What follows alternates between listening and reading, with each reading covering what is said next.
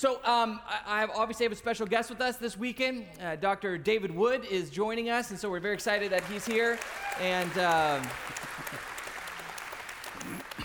if you're if you're not familiar, we a few years back we uh, had a speaker uh, na- named Nabeel Qureshi, and he came and he spoke, and he just really impacted our church. And and he came and he came about once a year for a few years there, and and um, and we we we really liked Nabeel, and so we said, Nabeel, you, we've heard your story. We've heard you came to Christ. Who is this guy who brought you to Christ? Like, he's got to be a unique person because Nabeel is a u- unique person. And uh, and so then we found David, and David is the one that brought Nabeel to Christ, and we're going to hear about his story and kind of how that all comes together full circle. Um, and so uh, it's going to be uh, it's going to be fun. It's going to be different. You probably never heard a story like this before, and um, and if you are under the age of I don't know, 18 earmuffs for some of it. Okay. Good morning. I can keep it to PG 13. I don't think PG 13. Okay. If you're 13 or under or have uh, the maturity of a This is 13 the and smallest under. water bottle I've ever seen. Yeah, well, Someone left like I'm a little guy. half of this yours? Yeah, it's mine, man. Okay. A cute little. That's like you beside me. Okay, No, great. okay. Give me that. No, you can finish it. That's fine. Great. Um, I, I, I deal with jihadis. You think I'm scared of a water bottle? okay. All right. So, real quick, give us an introduction of who you are, where you're from, a little bit of background. Uh, I'm David Wood. Grew up in a West Virginia trailer park. Um, went to a lot of different places along the way, but uh, we spent the last 13 years in the Bronx building a family there. It's where I, uh, I went to school up in New York. Um, I'm a philosopher by trade, but decided to focus on apologetics because uh, it's fun stuff. Yeah, so um, if you don't know, apologetics is not apologizing for things. People think that that's what apologetic. No, it's a defense of the Christian faith, giving reasons and answers um, in regards to the faith. And um, you have a PhD in philosophy. Mm-hmm. And then I found out last service, were you a teacher as well? Of, uh, Oh, yeah, yeah, I used to teach uh, philosophy of human nature and philosophical ethics at Fordham University. At Fordham. Okay, cool. So he's kind of smart. Um, but there's been, uh, it, that hasn't always been your story, I guess. And so let's start at the very beginning. Um, you said you grew up in West Virginia, trailer park, kind of a rougher upbringing, and uh, things got interesting from there on, right? When Yes, you go. How old, how old do you want me to start at? Uh, Because I've got stuff for every year. I know. Okay. How about let's start with uh, your mom, your dad, and then um, maybe you, when you were like around five. Uh, yeah, mom and uh, mom and mom and dad were an interesting couple. Uh, mom got pregnant when she was 15. Um, her boyfriend, my dad, was a drug dealer, not like crack back then, but like you know marijuana and acid and pills and stuff like that. And uh, he got caught um, while my mom was pregnant with me, and uh, the the judge actually uh, eventually gave him the option of join the military or I'll send you to jail. And so my dad joined the military, and over time he uh, he mostly he mostly cleaned up. Um, mom, not so much. Still still uh, still working with with mom. Yeah. And so you you grew up in pretty, you know, it's a rough upbringing, but at five years old, you realize that there's something maybe a little bit different in you. Yeah, uh, I, I'd had a dog named Goliath, and it's uh, just this raggedy little mutt, but I'd, I'd had this dog as, as long as I could remember. We would go walking through the woods and stuff. He, he fought this giant groundhog once. Um, it, was, it was an epic battle. It should have been on like National Geographic. But um, uh, one day we were over at a friend's house, and my mom got a phone call. And uh, my mom turned to me with, with tears in her eyes, and she said that uh, Goliath had been run over by a bus. This dog uh, would always run right for car tires and attack them. Um, so one day he messed with the wrong with the wrong vehicle. It was a bus, and he died. And so my mom told me that my dog was dead, and all I could think was, well, so what? It's just a dog. And uh, my mom was crying over a dog, and she hated my dog, and so she was crying. So I, I thought there was like something wrong with my mom, right? I'm five years old. I don't know a lot. I think something's wrong with my mom because she's crying over over a dog that we all knew was going to die. I mean, I was five, and I knew it was going to die. So I thought there was something weird about my mom until, you know, start meeting other people and that sort of thing just happens over and over again as you're growing up. And I realized that other people react in the same way when something dies. And so I thought it was like, it was like spreading, right?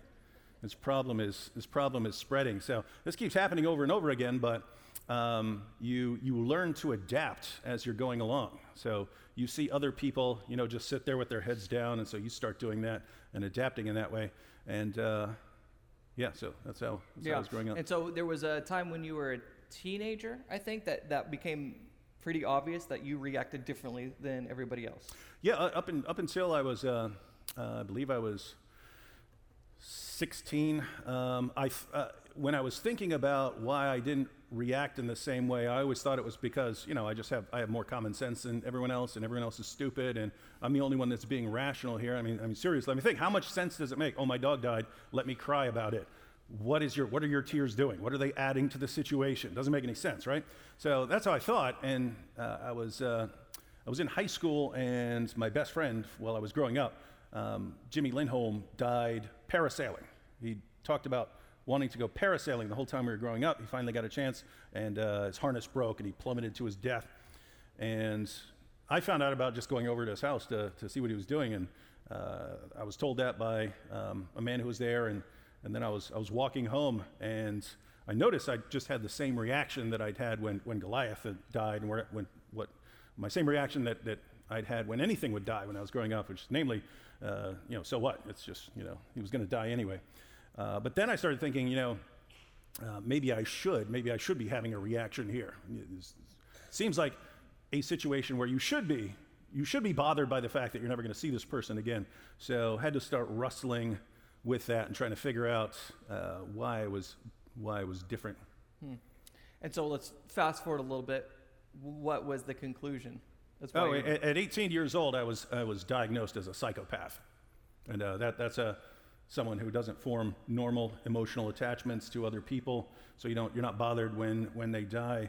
Uh, you don't experience remorse. If you chop someone's head off, you don't feel bad about it. Uh, so, yeah. So I got to tell you something kind of funny.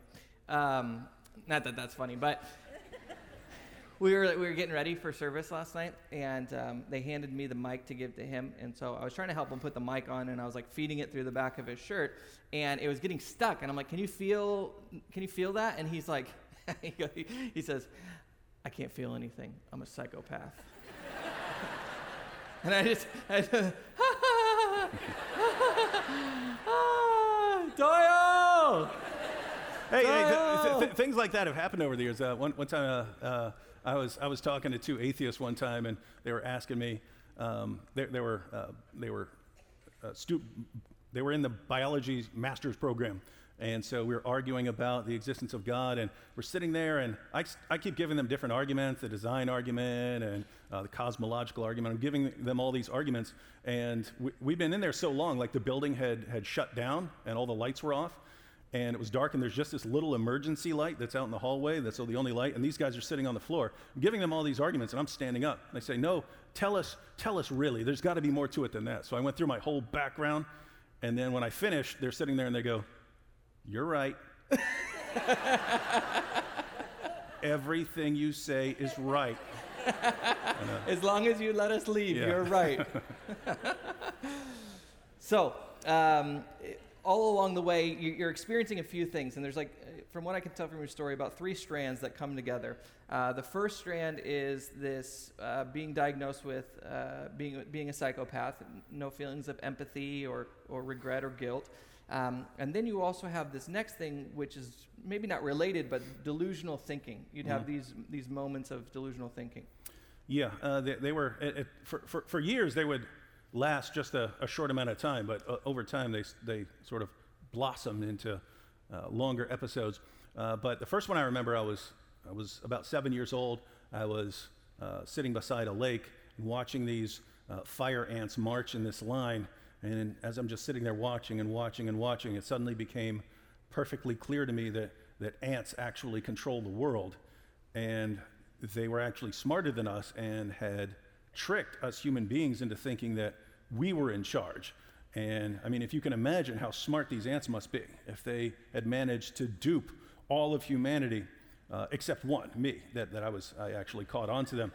Um, and so that, that, that, didn't, that didn't last a very long time, but it's, it's weird because it's this sense of like it just becomes crystal clear to you that that's what's going on, even though it's, it's, total, it's total nonsense. Um, and so it was ants at first, and then a couple years after that, it would be uh, like animals like, like cats and dogs. Uh, as long as a, a cat was acting like a cat, I was fine. But if a cat would turn and stare at me right in the eyes, I would think that it was like tr- trying to channel thoughts to me. And so I would sit Okay. there talking to a cat. I feel like I've had a moment where a dog would stare at me and then they wink, kind of like, Oh, you're we're nuts, on the same page. You're You know, nuts. like, yeah. anyway, I didn't share that at other s- Yeah. services, and I, I remembered why just now. Yeah. Um, And, and, that, and, and yeah, so, so things like that kept, kept going on. And uh, uh, I mentioned last time that um, uh, by the time I was in high school, I thought I controlled the weather, but that I didn't know how I was controlling it. And so when it would rain or snow or whatever, I would stop to think what I had just done because whatever I'd done, that was what caused uh, that particular uh, kind of weather. And so things like that, uh, when I would hear a song, every once in a while, I would think that like the song is a direct message to me somehow. Uh, I would read a book and think that somehow that book, which had been written, you know, a century and a half earlier, was somehow some message that was communicating directly to me. Uh, so, and, and by the time I was 18, I had episodes where I, I thought that like everyone in the world was uh, performing an experiment on me, and that everyone could read my mind, and that I couldn't read theirs, and that I was, yeah, I was part of this uh, experiment that was going on. so you experience um, this psyoc- psy, so, soci, what is the word I'm tr- trying to say right now? Psychopathy. That's the one. and then you experience delusional thinking, and then you have this third strand, which is what I think is like a ruthless, ruth. Wow, 1045. Go ahead. You're referring to my worldview. yeah. I don't even know what I'm referring Yeah. to anymore. Uh, yeah, so, so growing up, I don't remember ever like believing in God. Uh, wasn't a real issue when I was younger, but you know, when, by the time I was a teenager, I was uh, you know, recognizing that I'm actually in the, the atheist category. But uh, you know, most atheists can, can live perfectly normal lives. Uh, if you're you know, also a, a, psychopath with delusional thoughts, you tend to go in a slightly different direction. But uh, you know, wi- without those emotional attachments to other people, it kind of it kind of frees you up in a way to just think perfectly clearly about you know the, the logical implications of your beliefs. And and basically what you're left with is you know here's this here's this giant universe, this massive universe, and uh, our galaxy is just this a tiny speck in that universe. And then you know you've got that galaxy, and it seems big to us, but again it's just a speck. And then our sun is an even more insignificant, more pathetic speck. And then there's the Earth is just this little tiny rock that's going around the sun, and then there are these little blobs of cells and blood and bones crawling all over it that, that think that everything they do is so important, and it's just ridiculous, right? I mean, think about it, you're thinking about the, the grand scheme of things, anything we do is just completely ridiculous and insignificant. It doesn't matter what you do, uh, it's all the same. So, you know, you've got a few decades, might as well do whatever you feel like doing with a little bit of time you've got. And uh, that was that was my So I, I think this is a really actually logical worldview if atheism is true is there is no afterlife there really is no moral law there is no uh, objective human value and worth and so at the end of the day do what you want to do because mother teresa and hitler are both ending up in the same place Yeah, that- non-existence that's, what I would conclude. I mean, if you if you if you're interested in raising a family and doing that sort of thing, then you know do do that. But if you don't care, why why would you do that? Why would I want to conform to someone else's pattern of of living? Right, so pursue whatever you want to pursue. And um, I was listening to a psychologist, and they said psychopaths either make uh, criminals or CEOs. They go they, because they don't have any empathy, and so they're willing to pursue whatever their desires are and don't care who gets in the way and what happens. And so there's a movie from the 80s, Wall Street, uh, with uh, Michael Douglas, right? And he goes in and he will just break up these companies, he'll destroy them, and he doesn't care who he hurts in the process because it's all about getting what he wants. And it doesn't matter if there's, you know, families end up on the street, at least he got what he wanted. And so there's this idea that, you know what, if this is all that there is, what's stopping me from pursuing whatever I want to pursue? And that's kind of where you where you ended up. Okay, so you got to have a, a moment where this becomes clear while the police are chasing you. Yeah, yeah. So I was uh, I was 17 and it was the two or three in the morning, and the police were chasing me in the middle of the night. and they had me surrounded on three sides. So there's a, to give you a layout, there's like a street and then a, a hill that leads down to the railroad tracks, and then another little hill, and then a river. So they were in front of me on the railroad tracks and behind me on the railroad tracks, and they were coming down the hill beside me on the railroad tracks that only left the Monongahela River. So the police yelled, Stop. I yelled, No, and uh, jumped in the river. So uh, swam across the river, and the police they didn't, sw- they didn't chase me through the water. They tried to cross the bridge and catch me on the other side, but I, I beat them across and uh, had to get as, as far away as, as quickly as possible. So uh, started running up the hill, and I came out of a patch of woods, and I was in uh, someone's backyard, and I needed to, to keep going. But uh, uh, in, in front of me, there was this, this big, beautiful garden, and I, I started to walk around this garden because that's what you're supposed to do. Uh, but I stopped to philosophize, and I thought, why am I, why am I walking around this person's garden? You know, I, I don't care about the people in, in that house. I certainly don't care about their plants. So why am I being so courteous here? And it finally hit me that, hey, even though I was already breaking the law in various ways, I was still following these little rules about, uh, you know, common decency and things like that, and courtesy. And why? Why was I doing this? And I, I realized that I'd like been manipulated my entire life. Um, I'd been conditioned to behave in certain ways, and uh, I didn't like that. So, anyway, as I stomped my way through that garden, um, I got this, this rush of freedom. Like I would, like every step I was taking was, I was like shedding these shackles and leashes that, that keep us all under control. And uh, so that, that sort of started me on uh, basically uh, focusing more of my life on uh, ridding myself of all the pollution. In other words, I, I viewed it as like, you know, I start off and then people manipulate you your entire life and condition you and pollute you. And so, how do you get rid of that? Well, you kind of have to do the opposite of what you've been taught until you are finally free of that. Yeah, so you're you're saying, all right, all these cultural rules that have been put upon me, um, I don't believe any of them. I think they're all ridiculous. They're in order to keep people in power, in order to keep control over people, and so I'm going to just break all of these rules to show that I'm free, to show that I can do what I want to do. Um, and so you came up with kind of what is breaking one of the more serious, ultimate evil rules. Is that how you came up with this idea?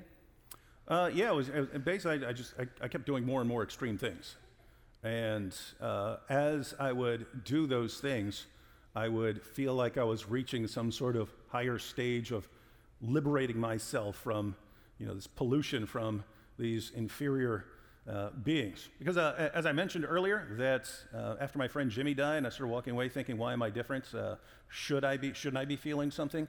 about this, um, wrestling with that and trying to figure out, you know, what, why, why am I different? Turns out there's an explanation. I'm a psychopath, but I didn't know that then. Uh, they don't explain that to you, so you have to figure it out on your own. And the conclusion that I drew from all of that was that I had simply evolved to a higher stage of humanity. Right? There's regular human beings, and you know, these human beings have these traits. They feel emotions because they may have helped the species along in, in earlier times. But now we could uh, finally be free of that, and uh, I had shed them. I had shed those normal emotions and things like that so that I could focus.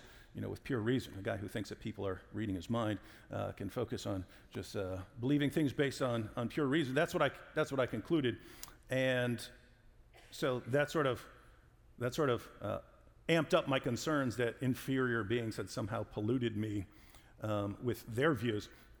And so, uh, yeah, I kept doing sort of more and more extreme things, and uh, I became convinced that the, the way to finally break free of everything was to, uh, to kill my dad.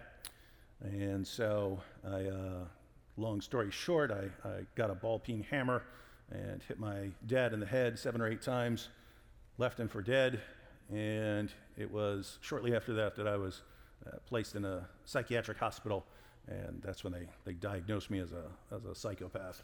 So, this is the point of the story where I think a lot of people rightfully are confused because they're going, okay, did you have a fight with your dad? Were you angry at him? Was there some kind of, what, what was going on? Because for, I think most people, they couldn't imagine just logically deciding this is what I'm going to do. I'm not angry. I don't dislike my dad. I don't want to get back at him. Nothing like that. This is just another way for me to break free of the societal constraints that have been put upon me. No, there was, there was no anger, there was no fighting. Um, uh, it was just, it, it had to be done. It was like the last thing. And after that, there's nothing to do. So I believe that I would do that, and that was it. then I have finally, I'm finally completely free of, uh, of what I'd been indoctrinated with all my life. And Yeah. So this is this is actually uh, it, to people hearing it for the first time. This sounds wow, that's that's way out there, and it is. But there's been a train of thought, nihilistic thinking. You know, Frederick Nietzsche and pl- people like that, who they say, look, if if there is no God, there is no afterlife. All of these rules are rules that we have made up and put upon each other. Then do whatever you want to do, right? And so you were just living out that philosophy to the to the you know to the furthest extent. Yeah, and, and, and again, it's, it's, that's correct, right? If you think about where your beliefs about right and wrong came from, you're either hardwired in certain ways, right? Like biologically, your brain is wired to do certain, to certain behaviors, and if that's the source of your, your moral views, well, guess what? I'm not wired in the same way. I don't care. So why should I operate based on your brain wiring? It doesn't make any sense. Uh, so that's one way you're getting your, your ethics. The other way, the other main way would be um, from society. Society just trains you in what's right and wrong. Uh, problem there is societies differ pretty widely on what is appropriate uh, behavior and what's, what's good and bad. Over here, we would be horrified if a brother uh, kills his sister for wearing the wrong clothes. There are places where that is completely normal and required, and the brother will say, My sister wore the wrong outfit and walked outside in it. Uh, I have to kill her, and we'll walk right down to the police and say, I just killed my sister because she did something. She, she did something that was uh, especially heinous. So uh, you can't you, you can't you can't get ethics from there and think that it's something that everyone has to follow. So notice in, in either one of those cases, um, why would why would I have to follow what someone else says? Doesn't doesn't make any sense. So it was, it was the logical conclusion from your worldview. Okay. So you end up going to uh, a hospital and then to prison, Mhm. right?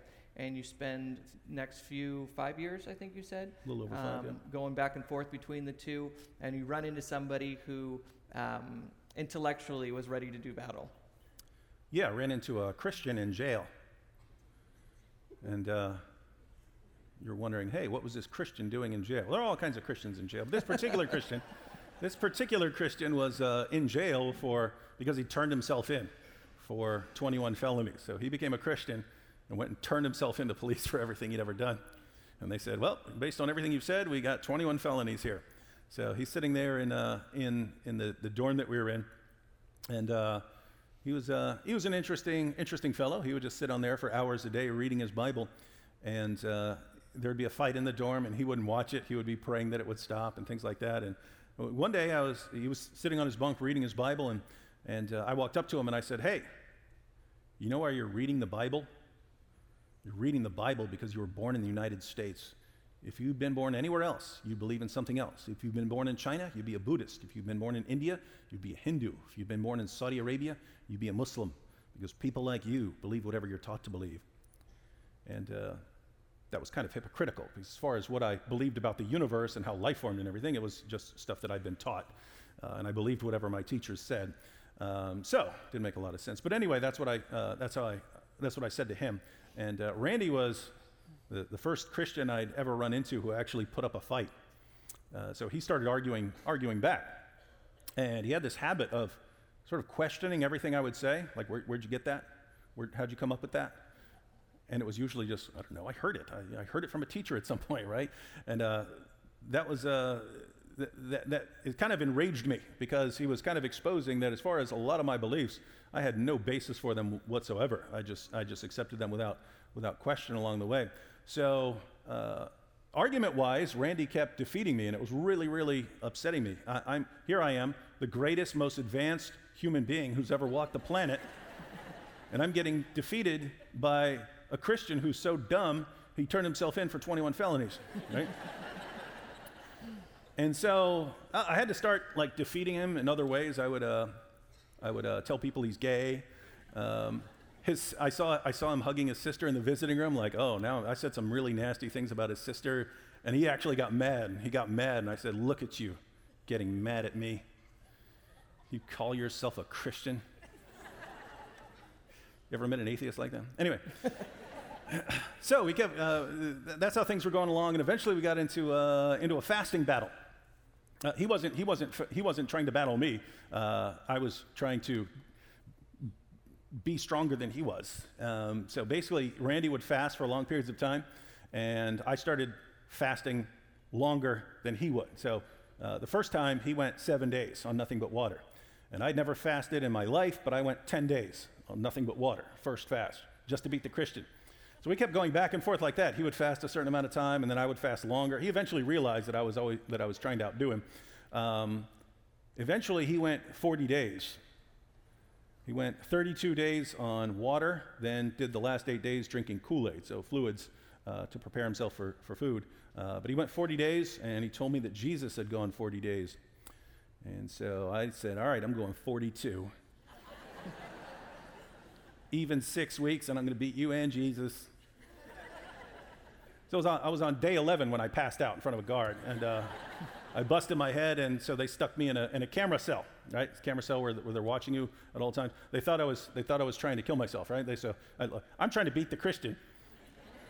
They think I'm trying to kill myself really, really slowly, right? So, like, slowest form of suicide. Anyway, uh, so, but, but I was back there. I was back there, and I decided, you know, there's got to be an explanation for why this Christian keeps beating me whenever we have a discussion. It's got to be that he simply has studied more of this stuff than I have, and so I'm basically walking in there unarmed. And so uh, while I've got time back here, I'll gather together uh, all the books. We've got an awesome library, awesome uh, chaplain's library as well. I can get all this stuff. I'll study all of this stuff and then go back to E Block and destroy Randy. that, was, that was the plan. Keep going. I'm fascinated. I'm listening. Yeah, so I was, so I was back there, and uh, I was reading all kinds of stuff at the time. I was reading like the, the dialogues of Plato and uh, the meditations of Marcus Aurelius and uh, the, the, uh, the golden sayings of Epictetus and things like that, but uh, was spending a good part of my days uh, reading the Bible and doing Bible studies, like with graded assignments, right? So there are Christian ministries that, for, that work with inmates and stuff. So I'm doing all these assignments and stuff like this, learning, learning the Gospel of John and things like that. And um, eventually three things really started bothering me. Um, you, you, you do a lot of fasting and all of a sudden you get it, it, affects you. It affects you mentally. You get these moments of, of like clarity where you're, you're thinking clearly. And that was, that was, that was weird for me. But uh, the, i stumbled upon the design argument which i thought i invented but i found out other people have, have been talking about the design argument for years. But i was just looking at bricks that were stacked up uh, along the wall in the cell. And i'm just lying there and i'm thinking uh, you know, if, if someone told me that these bricks went into this pattern or arrangement by some sort of natural process, I'd, uh, I'd, smack them in the mouth for saying that. Uh, and yet, here, here I am. I believe that life formed on its own, and, and life is, is way, way, way more complicated. The simplest life is vastly more complicated than some bricks stacked up. So, uh, why, why did I accept the claim that life can form on its own? See, it's, it didn't convince me that God existed, but it started bothering me because, again, I'm, I'm, I'd become obsessed with like cleansing myself of indoctrination and things like that. And then I start realizing, wait a minute, there's, there are all these like fundamental beliefs that are part of my worldview that I accepted without question. And here I see there are actually reasons for questioning them, and I just, I just accepted them. Uh, so that started bothering me. Uh, that things look like that, that, that you know, life seems to be designed. Uh, so that was one. Uh, the next was how the apostles died, when I read about how the apostles died. And basically, they went to their horrible, bloody deaths, proclaiming that Jesus had appeared to them, risen from the dead. And the reason that was, that was especially a problem was for years I thought that I had explained Christianity. Um, I believed that there was Jesus and he had followers. Jesus died, and his followers came up with a plan for how they would keep his movement going. So if they claimed that he rose from the dead, well, that's a good way to, to keep the movements going. You'll have something unique about your, your religion. So I thought they really liked their guy and wanted to keep it going, and that's, that's what they came up with. Uh, so then I found out how they went to their horrible, bloody deaths. And I started, I was trying to think of one person in all of history who died for something that he knew he made up. And I couldn't think of one person in all of history who made something up and then was willing to die for it. All kinds of people willing to die for what they believe, but that's the key. They have to believe what they're dying for. So the apostles, notice, are kind of in a different category from, from everyone else here. Um, when a Christian today or a Muslim today is willing to die for his beliefs, it's, it's based on a message that he heard. This message was shared with him, he believed it, and he believes it with such confidence that he's willing to die for it. So that doesn't make his beliefs, that doesn't tell you whether his beliefs are true or false, just tells you he, he seriously believes what he's, what he's saying. But you can, you, can, you can understand where he came to his beliefs from. Uh, with the apostles, they weren't dying for some message that had been passed on to them, they were dying for something that they saw. And the question then was, what did they see? What did they see that convinced all of these guys that a man had risen from the dead and appeared to them? And you know, if it had just been one, you could say, okay, maybe he was, he was he had mental problems, he was hallucinating. But when it's when it's all of them across the board, then you've got a problem. Uh, what did what did all of these guys in all these different situations. What did they see that convinced them that a man had appeared to them risen from the dead? And I couldn't think of anything other than someone actually appearing to them risen from the dead. So there was that, and then there was a kind of uh, a kind of moral argument. That's not the normal moral argument, but it was uh, it's basically what I was saying earlier. You might have noticed a little inconsistency in what I was saying earlier. I said that uh, on the one hand, I believe that you know, you've got this big universe and we're these little insignificant blobs of, of cells and goop, and everything we do is meaningless. And yet, I also believe that I was the most important new stage of humanity. And those things don't go together, right? What sense does it make to say, hey, I'm the I'm humanity 2.0. I'm the most advanced, most sophisticated, completely meaningless blob of cells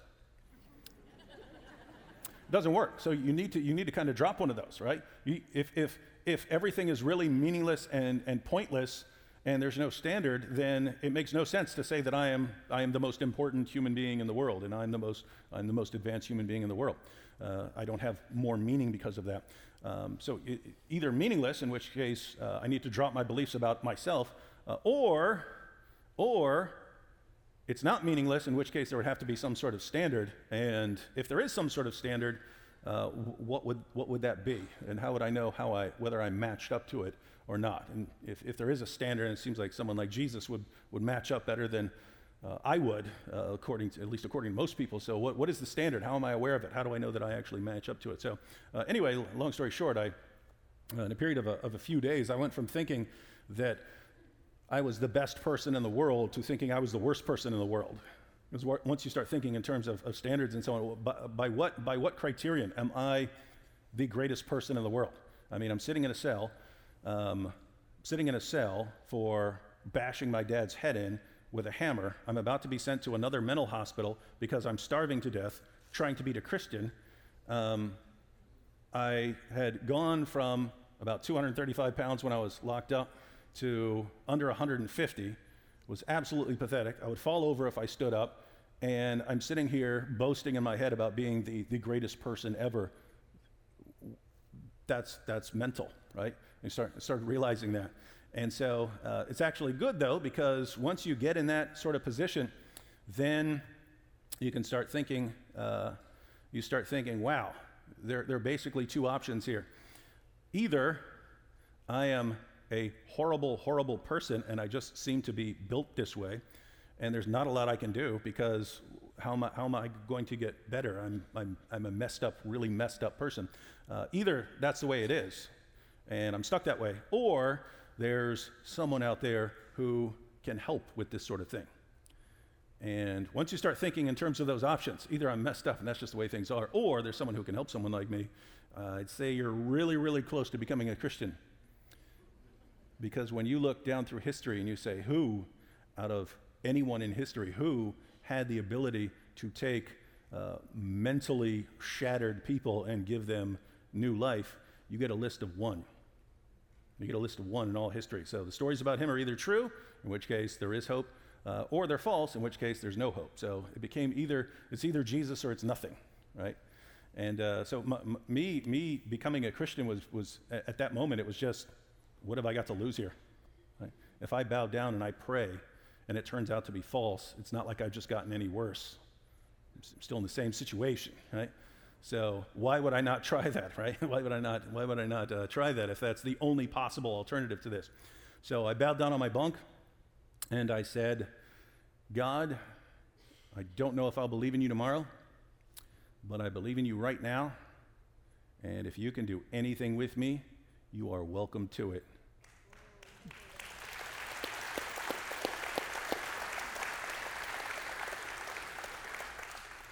And so I prayed one of the what uh, prayer that came in one of the Bible studies, and uh, uh, sat up from that prayer and looked around, and the entire world, which for me was just a cell and a bunk and so on, but everything looked different. It looked like everything had changed colors or something like that, and uh, felt like I'd been fighting, like physically fighting, physically brawling my entire life to the point where that's the only existence I knew, and that it, it just instantly stopped. And uh, so that was, uh, still had a lot of jail and prison time to go, but I spent it uh, studying the Bible, studying apologetics, and uh, turned out to come in pretty handy later on. Yeah, so there is like so much more. I got to hang out with them all weekend and, and ask them questions, and there's so much more to the story. But let me just see if we can highlight a couple really quick because I know we're, we're about out of time. Um, you, you get out of prison. By the way, everybody asked what happened to your dad, and you actually moved in with him when you were paroled, correct? Yeah, that's where I paroled to. Yeah, and he was good. Yeah, yeah, he, he knew I was a little off when I was growing up, so. That's an understatement. and he knew Um, I was getting better, so. Anyway. Okay. Uh, so you move in with him, you go to school, go to college, start studying, and you meet a friend of yours and a friend of ours. Yeah, Nabeel. We, uh, we, met in a, we met in a hotel room, and uh, we were on a school trip. We both bo- joined the uh, speech and debate team. That was, that was one of the coaches for the team. Notice, before anyone had heard of me and Nabeel, this is when Nabeel was still a Muslim, uh, we gave our, our coach uh, an autographed picture of, of us. And apparently they gave it back because you, have, you no, still she it. still has it. She sent me a scan of it. She Oh, sent me okay. the scan. She still has it. Okay. And uh, so, uh, so yeah, so we, we met uh, on the, the speech and debate team, and Nabeel was uh, on the trip, and he was uh, putting away his prayer rug, and I was reading m- my Bible in a year, and I kept noticing him sort of glancing over at me, and so I was praying. I said, God, if you want me to talk to this guy, please let him start it. If you, if you start talking to a Muslim and saying he's wrong or something, you get, you know, that's a hate crime nowadays. And uh, so anyway, please let him start it. So if anyone messes with me, I can say, hey, he, he started it. Um, anyway, shortly after that prayer, uh, Nabeel said, so, are you a hardcore Christian? And I said, yes, I am. And that's how, that's how conversation got started uh, with Nabeel. And so you guys ended up arguing for the next four years. Yeah. Um, and which caused you to not only you, had already spent years looking at the Christian faith, but now you're looking at uh, the Islamic faith and studying that and learning about it in order to kind of No, it was fun because you got someone like Nabeel, and he's uh, he had a similar he had a similar situation where he had uh, tried arguing with Christians over time, and they would always tr- sort of try to back they would back down.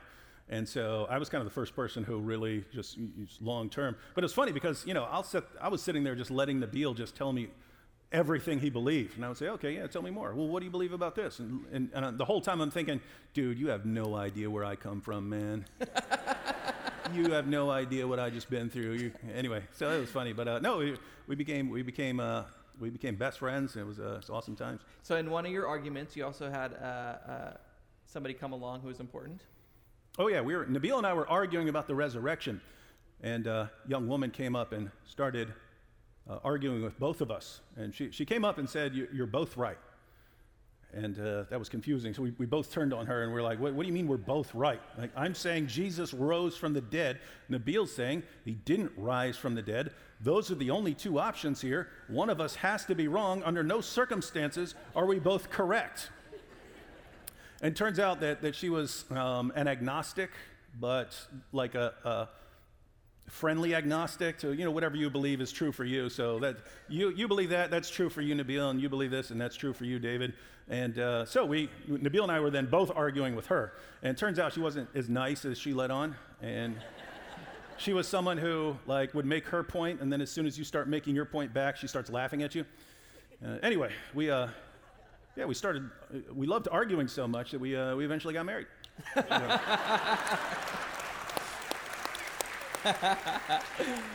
so she was not a Christian, but within two weeks. Yeah, she was, she was, she was an agnostic, but it was really cool. So we started arguing, and, uh, and guys, so, so this, is, this is an important point for you young people.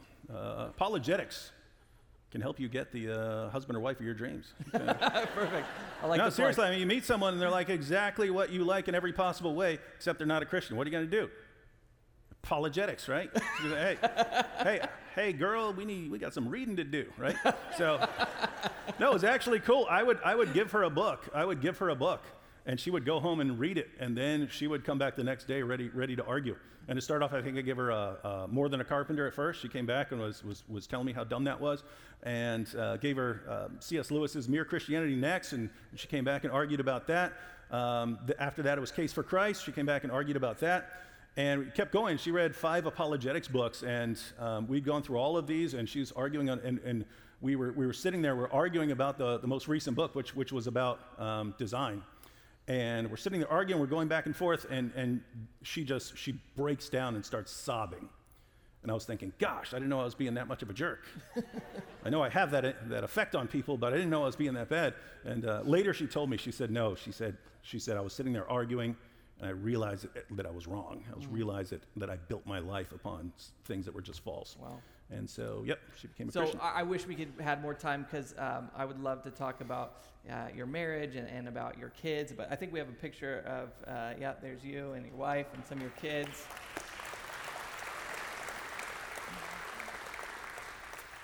And uh, you, you, you've spoken a little bit, and we don't have time to get into it, but a couple uh, your couple of your boys have special needs. Yeah, two, two of the five uh, have a have a rare genetic muscle disease called yeah. myotubular myopathy that keeps your keeps your muscles from working. So yeah, yep, they need some help with uh, machines and stuff. Yeah.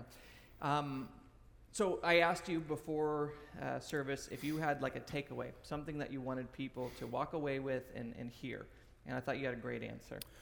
Uh, yeah, it's. Uh, I think a lot of Christians have ab- absorbed a sort of um, Billy Graham crusade mindset with evangelism that you know you, you, preach the gospel and people who are ready to accept it come forward. And that that tended to be really effective in in America because you know years ago the, the general population they, they believed in God they believed in the Bible they believed in Jesus. They just never made any sort of commitment. So you run through the gospel with them they already believe it right? It's just what are you waiting on? Give give make a commitment and now we're kind of in different times but we can still have that mentality of hey you know you're not believing so you're just, you know, you're stubborn. I'm saying that because uh, people were, Christians were telling me uh, that about Nabeel when I was spending years talking to Nabeel. They were saying, David, are you sure you should be spending years of your life devoting so much of your time talking to one person here? Think about all the other people you could be reaching with the gospel, and you're spending night after night talking to this one guy um, who's obviously stubborn and hard hearted. And uh, that was kind of uh, kind of wasn't an option for me to give up because, I mean, like people had said the same thing about me when, when, when I was an atheist. I, I uh, when I was in jail after I became a Christian, well, when I was in prison after becoming a Christian, uh, I started writing letters to people that I'd done bad things to over the years. And one of them was a, was a Christian. And uh, so I wrote her a letter telling her that I was a Christian now and so on. And she sent me a letter back. And she said, is the last time I ever communicated with her. Um, uh, she said, uh, Hey, um, I used to pray for you, and then I realized that I was wasting my time. And she said, uh, So um, if, if, you're a Christian now, I'm really, really glad for you. Uh, hope you have a good life, uh, unless you're just lying to me and trying to manipulate me, in which case, please never contact me again. And so this is someone who I'm telling her I'm a Christian. She's still, no, I have no idea whether to even trust this guy, anything he's saying or not. Um, but that idea of, hey, you know, you don't, I'm just wasting my time with this guy. He's obviously, obviously messed up. Um, so th- that was the situation with Nabeel. No, no, he's not. He's not obviously not worse off than I was. So if he keeps coming back, if we keep having these discussions, and I keep, you know, making my own points, and I offer refutations of his, and he keeps coming me back, c- coming back. Um, that that seems like the spirit drawing him. So what's the time limit there? I, I, don't care if it takes four years, 10 years, 20 years. Um, I believe the Spirit is drawing this guy. And so, yeah. So, anyway, the, yeah, the point is if you've got someone who's uh, stubborn and seems hard hearted and so on, uh, yeah, people change. So keep at it. That's awesome. Cool. Well, you guys thank David for being with us here this weekend. Cool. Well, I'm gonna I'm gonna pray for him, and uh, and then we'll get going. Let's pray. Lord God, thank you so much for David and his story, um, because his story is a reminder that there is no one who is uh, too far away from you, that they can't come back, that you can't draw them, that you can't uh, love them and and forgive them and use them in some really profound and powerful ways. And so, Lord God, um, we just thank you for uh, people like David and people like Nabeel and uh, the lives that they have impacted, that you are a God who redeems and um, even uses those things that may have been meant for evil for good. And so, Lord God, we love you. We thank you. It's your name we pray. Amen.